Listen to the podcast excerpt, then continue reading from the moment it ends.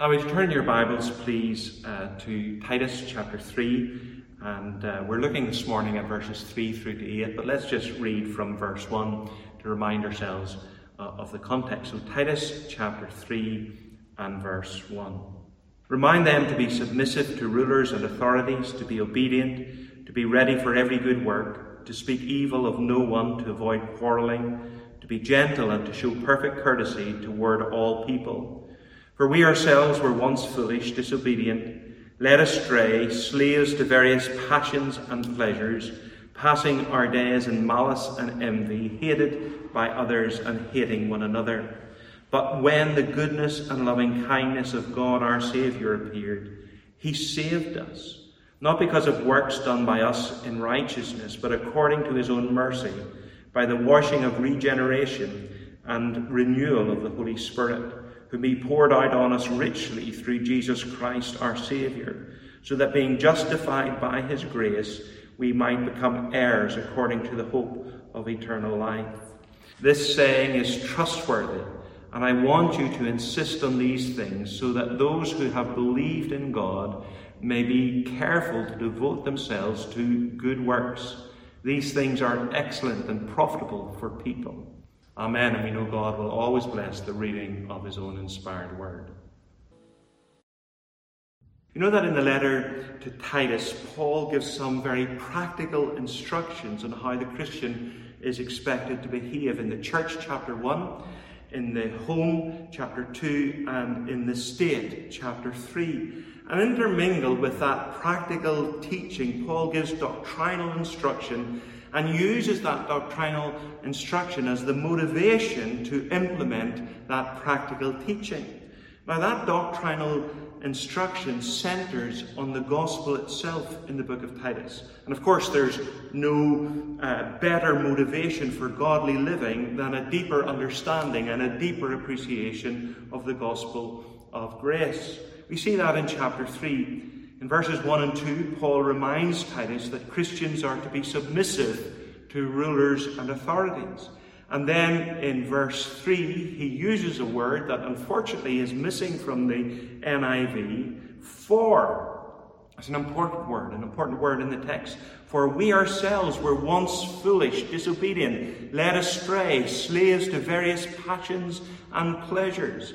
This is the reason why we ought to implement this practical teaching. In verses 3 to 7, in one long single sentence in the original, Paul gives a condensed but comprehensive account of salvation. And that is the motivation that he provides to implement the practical instruction that he has just given. The whole sentence hinges upon the main verb there in verse 5. He saved us. He saved us. And what we have is perhaps one of the fullest definitions, expositions of the doctrine of salvation in all of the New Testament. And it was, as verse 8 tells us, one of those sanctified cliches, uh, trustworthy sayings, memorized statements that circulated in the early church. He saved us. That's why we should live a godly life, says Paul, and be obedient to rulers and authorities. Now, people don't like that word save today. It's a conversation stopper. Drop it into any conversation, and people will blush, they'll turn away, or even become angry. But Christianity is essentially a religion of salvation, and to remove salvation from it is to leave it as an empty shell. Now, what I want to do this morning is just go through uh, these um, words and pick out seven statements that define for us the doctrine of salvation. Notice, first of all, then, the need for salvation. Uh, look at verse 3. For we ourselves were once foolish, disobedient, led astray, slaves to various passions and pleasures, passing our days in malice and envy hated by others and hating one another. Here, Paul begins his definition of the gospel by diagnosing the condition of man. And it's an unsavory picture. the sad condition and behaviour of the human race. He tells us, first of all, we are depraved, intellectually depraved. He says we were foolish, ignorant, without understanding. That's to say, without understanding the things of God, in the sense of Psalm 14. The fool has said in his heart, There is no God, that the God of this world had blinded our minds that we couldn't see and understand the great things of the gospel, the great truths of the gospel. So we were depraved intellectually, depraved morally, he says we were disobedient, even though we knew right from wrong by the conscience that God had given us and by the law that He had revealed to us. We sinned continually by going against what we knew to be right and true. So we were depraved intellectually, foolish, depraved morally, disobedient. Thirdly, depraved spiritually. We were led astray, deceived, says the New International Version. We were led astray by the one who has uh, blinded the minds of those who believe not, who were told in Revelation, has deceived the whole world. So man is depraved intellectually, he's foolish. Morally, he's disobedient. And spiritually, he is led astray. The fall of Adam in the garden affected us morally, intellectually, and spiritually. Our hearts are deceitful and desperately wicked. So we are depraved, corrupted by sin in every aspect of our being, intellectually, morally, and spiritually. Secondly, we were enslaved. He continues there in verse 3 we were slaves to various passions and pleasures. The Authorized Version says, serving divers lusts and pleasures. But it is from the Greek word doulos, which means slaves. We were enslaved to sin. We were held prisoner by sin, by pleasures and passions. We cannot break free of our habits and the inclinations of our hearts. Stories told of a, a man who committed murder in Belgium uh, during the Middle Ages, and he was uh, sentenced to life imprisonment, and it was in a, a rural area. And so they, they built a, a little one room prison for him with one window and a door. But through time, the door rotted and fell off its hinges. But this man was a very fat man. And all they had to do was to feed him uh, give him delicious food, and he maintained his weight and was unable to pass through the door. In other words, he was held prisoner by his own appetites. That's what Paul is saying about our condition as non Christians. We were enslaved addicted to sin, held prisoner by sin, by our appetites for sin. We were sinaholics. As Wesley says, we were fast bound in sin and nature's night. So the non Christian is depraved, he's enslaved, and he's at enmity. In the middle of verse 3, we're told, passing our days in malice, envy, hatred by others, and hating one another. This sin then affected not only ourselves individually, but our relationships in community. It led to fragmentation and hostility, the breakdown of friendships, of marriages, of families, of communities. The consequence of that sinful condition was to disrupt and destroy our relationships with other people. This is our condition. If you're not a Christian this morning, this is God's diagnosis of you. You're depraved intellectually, morally, and spiritually. You're enslaved. You're held a prisoner to uh, sin, and you're at enmity, hating and being hated. And you need to understand that this is God's diagnosis of you. We worry sometimes about what other people think about us, but this is what God thinks about us. And this is why we need salvation, because of our condition. And because of that condition, we couldn't save ourselves. So, the need for salvation. Secondly, I want you to notice the source of salvation in verses 4 uh, through to 5. But when the goodness and loving kindness of God our Saviour appeared, he saved us. I notice that very carefully. He saved us. We couldn't save ourselves. Salvation is to be found only in Him. It was only when the goodness and loving kindness of God, our Saviour, appeared that He, he saved us. That appearing undoubtedly refers to the coming of the Lord Jesus Christ. He is the personification of goodness and loving kindness, the embodiment of goodness and kindness, and our rescue, our salvation, depended on His coming into the world. When everything was pitch black and hopeless, God's love burst into this world in the person of His Son and he is the only Saviour and hope for mankind. Notice verse 4 begins with the word but. But when the goodness and loving kindness of God our Saviour appeared, he saved us. This is one of those great buts, those monumental buts, those uh, life changing buts that appear in Scripture. We were depraved, enslaved, at enmity, but, but, he did not leave us in that uh, condition. He appeared to save us. Plunged in a gulf of deep despair, we wretched sinners lay, without one cheerful beam of hope or spark of glimmering day. With pitying eyes, the Prince of Grace beheld our helpless grief. He saw, and oh, amazing love, he flew to our relief. He is the only way. He is the only source. He is the only ground of salvation. He saved us. Our salvation, Paul says, is not to be found in ourselves or not to be found uh, in religion. It's to be found outside ourselves. It's only to be found in Jesus Christ. You've got to give up all hope of saving yourselves. You can't do it because you're enslaved to sin. And the only source of true salvation, as Peter said to the Sanhedrin, the Jewish ruling council in Acts chapter 4, salvation is found in no one else, for there is no other name under heaven given to men whereby we must be saved. He is the only source of salvation. The need for salvation the source of salvation. Thirdly, notice the basis of salvation.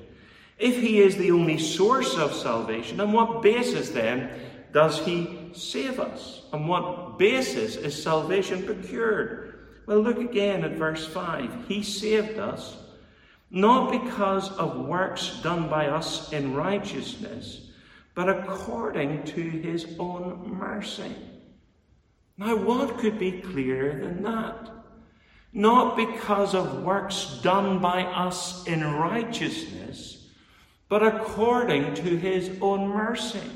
We were rescued not because we deserved it, not because we earned it, not because we merited it, but because of His mercy, His kindness, and His love towards us. Our righteousness is as filthy rags. It's a useless thing. It can never establish us before God. But He poured out His love and mercy upon us. One commentator, Douglas Milne, says the first casualty of the gospel will be a person's sinful pride and self righteousness. The only basis and ground of our salvation is the mercy and the grace of God. Mercy, verse 5, but because of his mercy.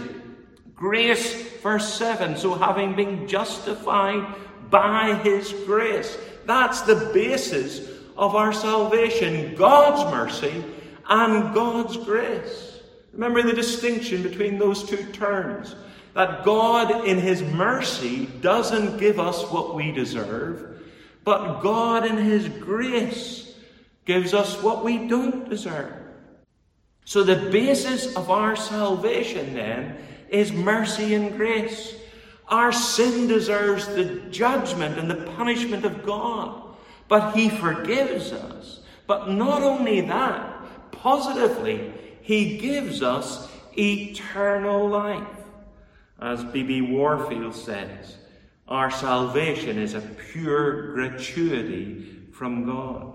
So the basis of our salvation then is mercy and grace. He saved us not because of works done by us in righteousness, but according to his mercy, verse 5, and he, we have been justified by his grace, verse 7.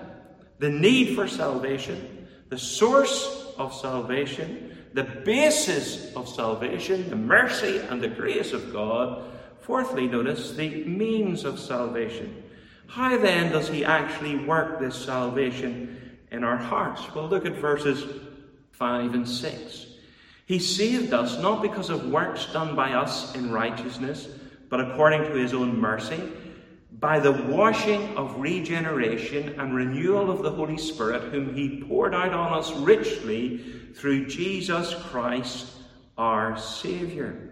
The method by which God saves us is through the operation of the Holy Spirit, the outpouring of the Holy Spirit by the washing of regeneration and the renewal of the Holy Spirit. The Holy Spirit washes us. All our guilt and sin and defilement is washed away by Him. And that washing is accomplished by regeneration and renewal or rebirth and renewal. That God plants through His Holy Spirit new life into us. He infuses life, He implants life, He imparts life to you. It's like a, a new beginning, a new start, a, a, a fresh beginning. That is like being born again, born over again. Now, the new birth, the doctrine of the new birth, is central to the New Testament. Jesus uh, taught it, Paul mentions it, Peter mentions it, and even James mentions it. And it carries the idea of being, uh, being given a, a, new life, uh, a new start, a, a, new beginning.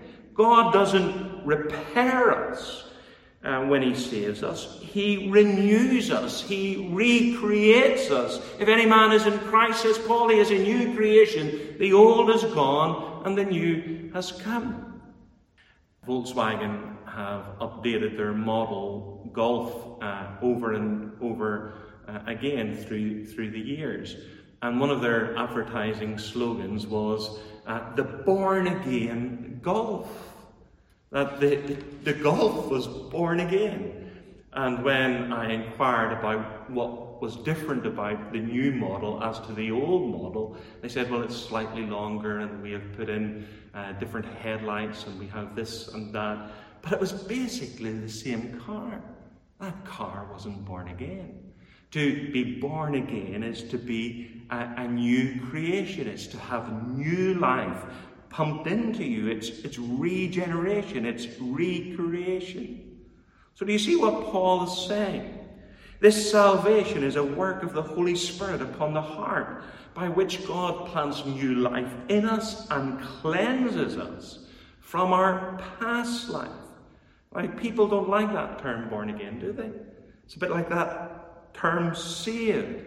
Well, born again is an in or out dogma. People would rather blur the edges when it comes to Christianity. They would rather be a bit more fuzzy about it.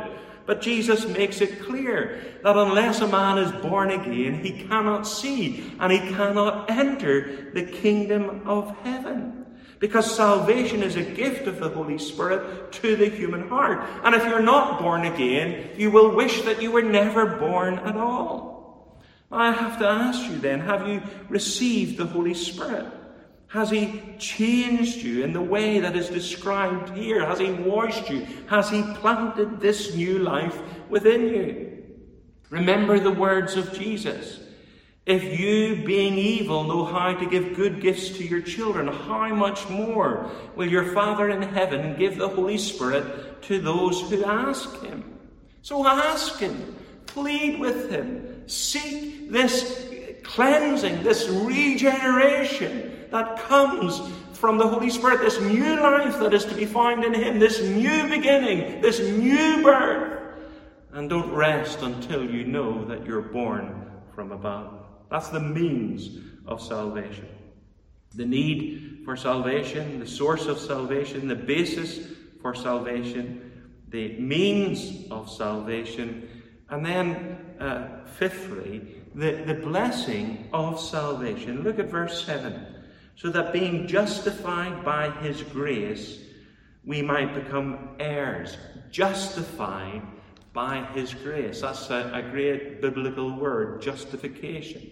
I remember justification is not just as if I had never sinned.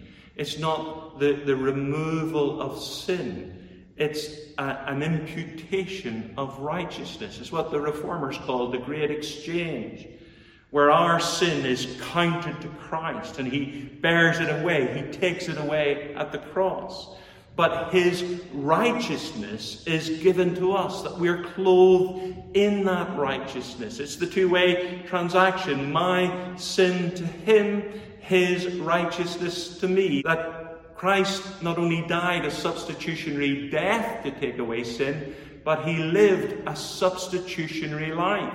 And that we are clothed in his righteousness. Justification is a term that's borrowed from the law courts, and it means that he declares us to be righteous. It's a verdict that is passed uh, uh, uh, about us. It's not how God sees you, it's how God considers you.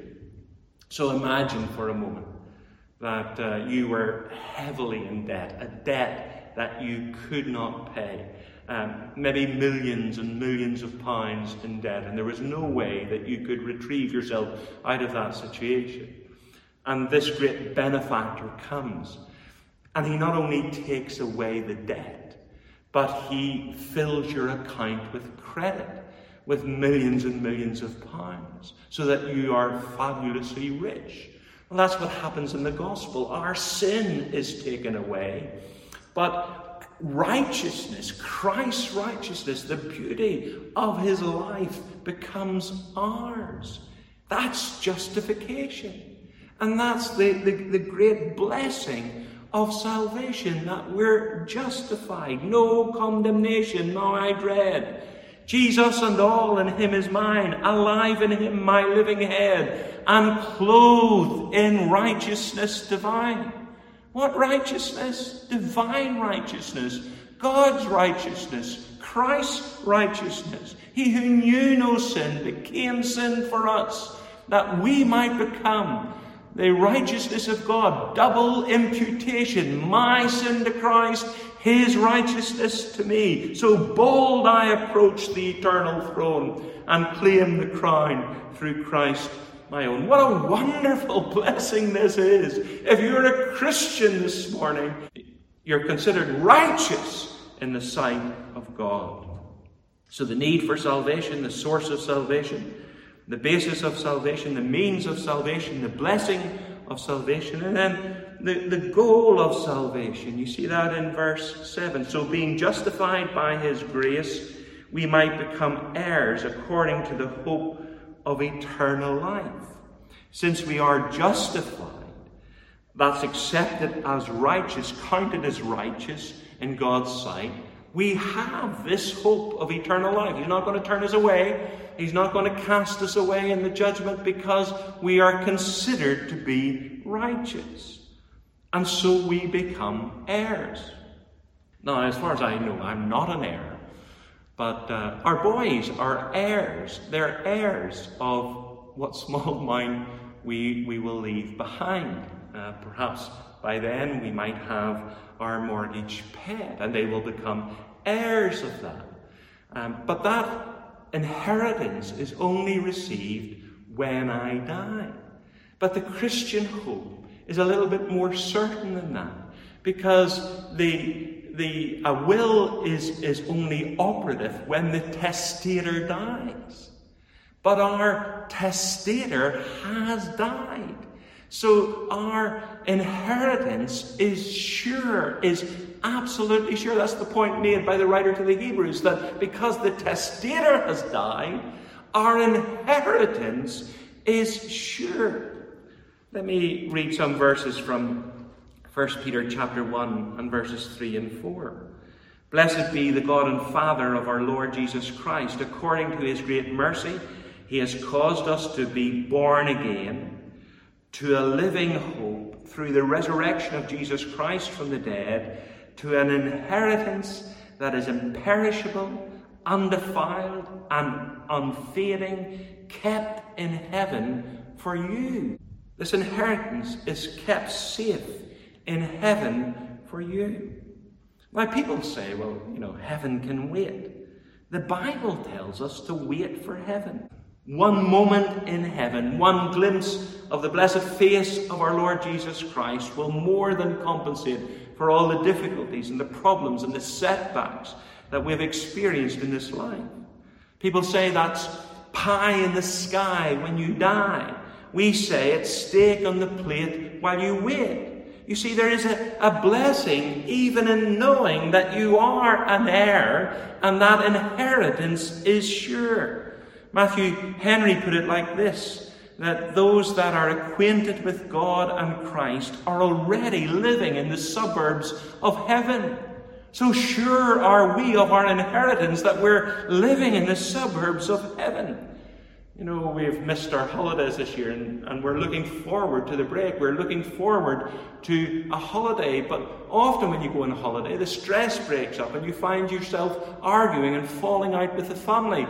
And one of the great blessings of, of a holiday is just the anticipation of it, looking forward to it. Now, there'll be no falling out in heaven. Our expectations will be exceeded even when we get to heaven. But there is a blessing in anticipating and looking forward to heaven. Spurgeon said on his deathbed, above, beneath, around, within, without, everywhere, it is heaven. I breathe heaven. I drink heaven. I feel heaven. I think heaven. Everything is heaven. Oh, what it must be like to be there. That's our great hope. That's the goal of our salvation. That's the end of our salvation. We're heaven bound. We are heirs of the hope of eternal life. Like everyone, we get discouraged and downhearted and disappointed with life. But unlike them, we have this great hope in front of us, this inheritance that is laid up for us in glory. There is a land of pure delight where saints immortal reign, infinite day excludes the night, and pleasures banish pain. That's the goal of our salvation, that we're heading home, we're going to heaven, we're entering into our inheritance. So, the need of salvation, the source of salvation, the basis of salvation, the means of salvation, the blessing of salvation, the goal of salvation, and then lastly, the evidence of salvation. Look at verse 8. The saying is trustworthy, and I want you to insist on these things so that those who have believed in God may be careful to devote themselves to good works. Paul stresses these things that believers might devote themselves to God and be careful to do good works. That an understanding of the gospel provides the motivation that we need for godly living. And that takes us right back to our introduction. That we are motivated by a deeper understanding of the gospel to a deeper commitment to Christ. Now, you see the point that Paul is making. You are not saved by works, but you're saved for works. That good works are the consequence of salvation, they're not the ground of salvation. He has already said in verse 5 He saved us not because of works done by us in righteousness. To make good works the ground of our salvation is to put the cart before the horse. The fruit of good works is the evidence of salvation. It's, it's evidence of the root of salvation. It's, it's evidence of a, a living, regenerated individual. Now, says Paul, the way to encourage good works is to teach uh, the riches and the wonder of salvation. If you truly understand what God has done for you, how you have received mercy and grace, how you've been justified in Himself. You'll not want to go back to your sinful habits of the past.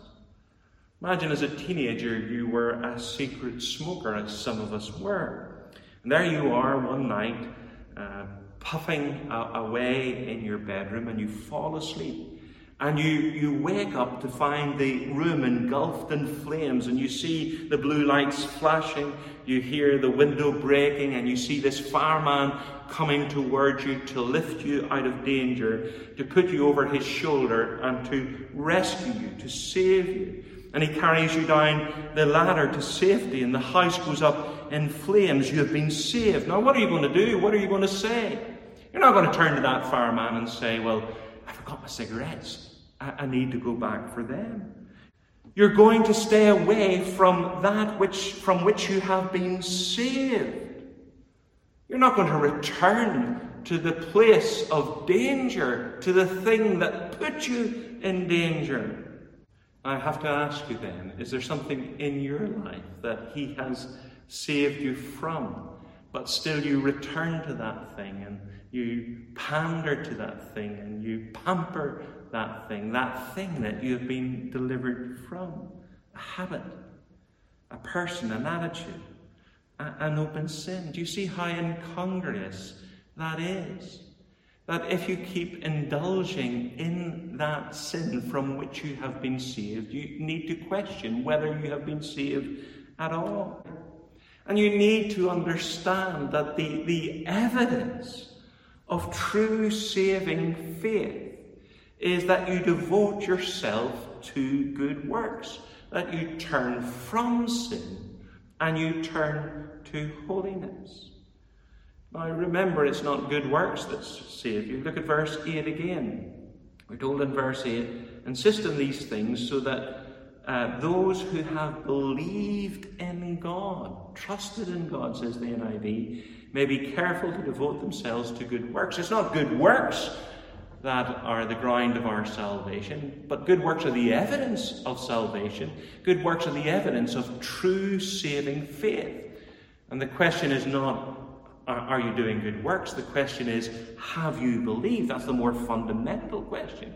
Are you truly believing and trusting in Jesus, in Jesus Christ as the grounds of your acceptance before God? So if you pander to sin, if you tolerate sin, if you feel no remorse uh, over sin, there are two choices. Either you don't understand salvation and the true nature of salvation, or else you have never experienced salvation in the first place. The need for salvation, the source of salvation, the basis of salvation, the means of salvation the blessing of salvation, the goal of salvation, and the evidence of salvation, that you devote yourself to good works. Amen.